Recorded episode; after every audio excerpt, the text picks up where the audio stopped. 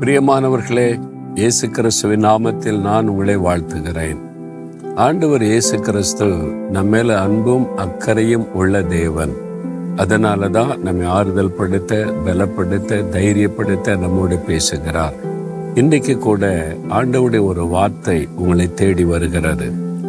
நாற்பத்தி ஆறாம் சங்கீதம் பத்தாம் வசனத்தில் ஆண்டு சொல்லுகிறார் நீங்கள் அமர்ந்திருந்து நானே தேவன் என்று அறிந்து கொள்ளுங்கள் அப்படின்னு சொன்னார். நீங்கள் அமர்ந்திருந்து அறிந்து கொள்ளுங்க கத்தர் தேவன் என்று நமக்கு தெரியும். வானத்தையும் பூமியை உண்டாக்கினவர். அந்த ஆண்டு சொல்றாரு நீங்க அமர்ந்திருந்தா நான் எப்படிப்பட்ட தேவன் என்பதை அறிந்து கொள்ள முடியும். நமக்கு ஒரு பிரச்சனை வருது தேவை வருதுன்னா அதை சால்வ் பண்ணுவதற்கு என்ன செய்யணும் எப்படி செய்யணும் யாரை பார்க்கணும்னு ரொம்ப பிஸியா இருப்போம். முயற்சி பண்ணுவோம் அந்த காரியம் மாறுவதற்கு அதில் ஜெயம் எடுப்பதற்கு. அந்த ஆண்டு சொல்ல நீ ஒன்று செய்யணும் சும்மா இரு. நான் பார்த்துக்கிறேன் அப்படின்னு சொல்கிறேன் அது ரொம்ப கஷ்டம் இல்லை? ஆண்டவர் எதை செய்ய சொன்னா செஞ்சிருவோம். சும்மா உட்காந்துரு நான் பார்த்துக்கிறேன்னா அதுதான் ரொம்ப கஷ்டம். நீங்கள் யாத்திராம பதினாலாம் அதிகாரத்திலும் சம்பவத்தை வாசிக்க முடியும். இஸ்ரேல் மக்களை ஆண்டவர் நடத்தி கொண்டே வர்றாருல? செங்கடல் கரையில் பாளையம் இறங்கி இருந்தாங்க ஒரு பக்கம் செங்கடல் இன்னொரு பக்கத்தில் பார்வனுடைய சேனை எகிப்தனுடைய ரத படையே வந்திருக்கிறது பெரிய சேனை.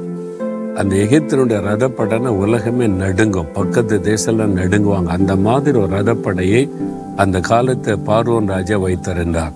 அந்த படையே வந்திருக்குது. அவங்க வந்து சேர்ந்து அவ்வளோது அடிமையாக்கிடுவாங்க அழிச்சிருவாங்க. இப்போ என்ன பண்ணுவது? அன்று சொல்கிறாரு பதிமூன்றாம் வசனத்தில் நீங்கள் சும்மா இருங்க நான் யுத்தம் பண்ணுறேன் நீங்கள் நின்று கொண்டு கத்தர் செய்ய ரட்சிப்பை பாருங்க. சும்மா நில்லு கொடுங்க உட்காருங்க. நான் பார்த்துக்கிறேன் என்றார்.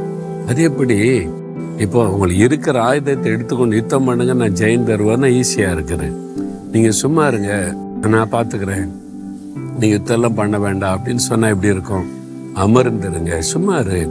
நீ ஏதாவது செய்ய போனால் சொதப்பிடுவ பிரச்சனை உண்டாகிரும் பெரிய சிக்கல் ஆக்கிடுவ சும்மா இருன்றார் அப்போ சில சமயம் தான் யுத்தம் பண்ண சொல்லுவார். சில சமயம் யுத்தம் பண்ண இதை செய்யும்பார்.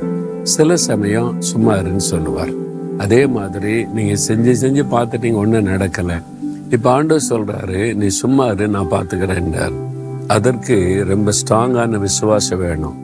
சும்மா இல்லை சாதாரண விசுவாசம் இல்லை கத்தர் பார்த்துக்குவாரு நான் அமைதியாக இருப்பேன். அப்படின்றதுக்கு ஒரு நல்ல விசுவாசம் வேணும். அப்போ தான் கத்தர் எப்படிப்பட்டவர் என்பதை அறிய முடியும். இன்னைக்கு ஆண்டு சொல்றார் என் மகனே மகளே எதுக்கு குழப்பம் அடைகிற எதுக்கு அதை பார்க்கணுமா? இதை செய்யணுமா? அவங்கள பார்க்கணுமா? இவங்கள பார்க்கணுமா? நான் என்ன செய்யட்டும்? ஒன்றும் பண்ண வேண்டாம். நல்ல பைபிள் வாசி ஜெபம் பண்ணு அமைதியா காத்துரு. சும்மா உட்காந்துரு. துதித்து கொண்டே இருப்போம். அவ்வளோதான் நான் பார்த்துக்கிறேன்னு சொல்கிறார் நல்லா இருக்குல்ல?